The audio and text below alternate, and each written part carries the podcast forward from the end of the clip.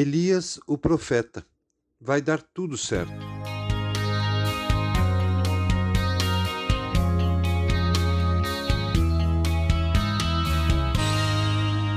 Depois de profetizar uma grande seca para o rei Acabe, Elias foi instruído a ir até um lugar chamado Sarepta, e lá ele seria sustentado por uma viúva.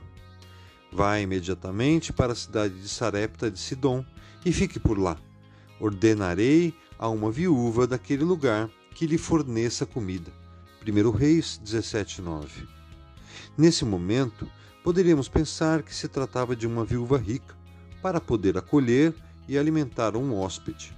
Entretanto, a sequência do texto nos mostra a sua real situação, quando diz que ela estava colhendo gravetos e quando Elias pede um pedaço de pão, a viúva responde assim: Juro pelo nome do Senhor, o teu Deus, não tenho nenhum pedaço de pão, só um punhado de farinha num jarro e um pouco de azeite numa botija. Estou colhendo uns dois gravetos para levar para casa e preparar uma refeição, para mim e para meu filho, para que a comamos e depois morramos. 1 Reis 17, 12. Então, de forma milagrosa, Deus multiplicou o alimento e nada faltou para eles. Quantas vezes nos encontramos em situações sem solução e a única coisa que ouvimos de Deus é exatamente o que Elias disse para aquela viúva: Não tenha medo. E quando menos esperamos, ele multiplica os recursos. A viúva estava colhendo lenha para sua última refeição. Depois de comerem o pão, ela e seu filho não teriam mais nada para comer, nem para comprar comida. Os dois morreriam de fome se não fosse a intervenção milagrosa do Senhor através de Elias. Deus nunca está alheio à nossa necessidade.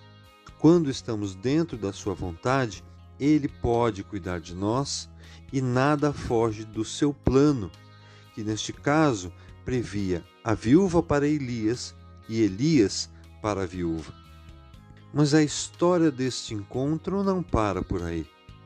Passado algum tempo, o filho da viúva de Sarepta ficou muito doente e morreu. Então ela veio para Elias e perguntou o que ela tinha feito para merecer aquilo. Afinal de contas, ela tinha ajudado Elias, mas agora seu filho estava morto. Não importa o quanto o Senhor cuide de nós, diante da primeira dificuldade, mesmo não tão grande quanto a desta mãe, esquecemos de tudo e angústia e desespero tomam conta de nós. E achamos que as dificuldades são consequências do nosso pecado apenas. Como se a nossa relação com Ele fosse fundamentada em trocas e merecimento. Errado?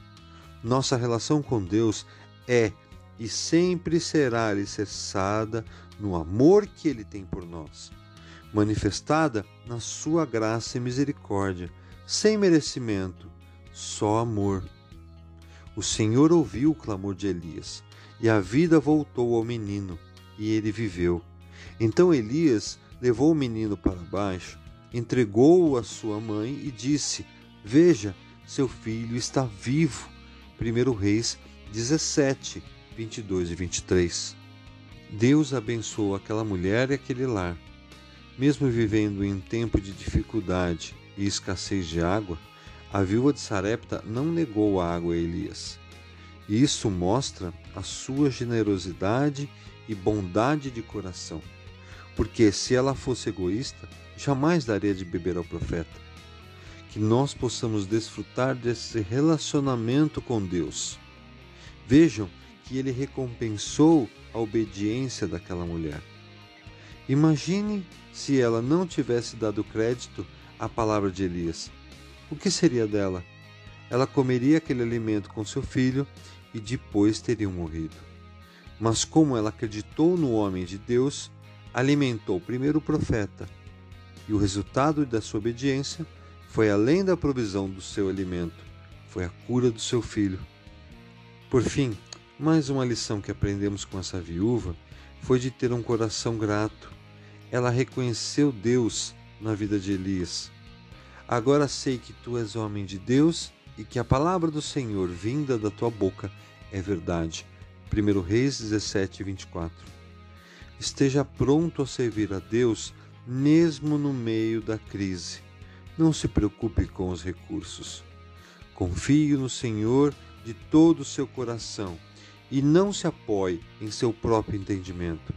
Reconheça o Senhor em todos os seus caminhos e ele endireitará as suas veredas. Provérbios 3, 5 e 6.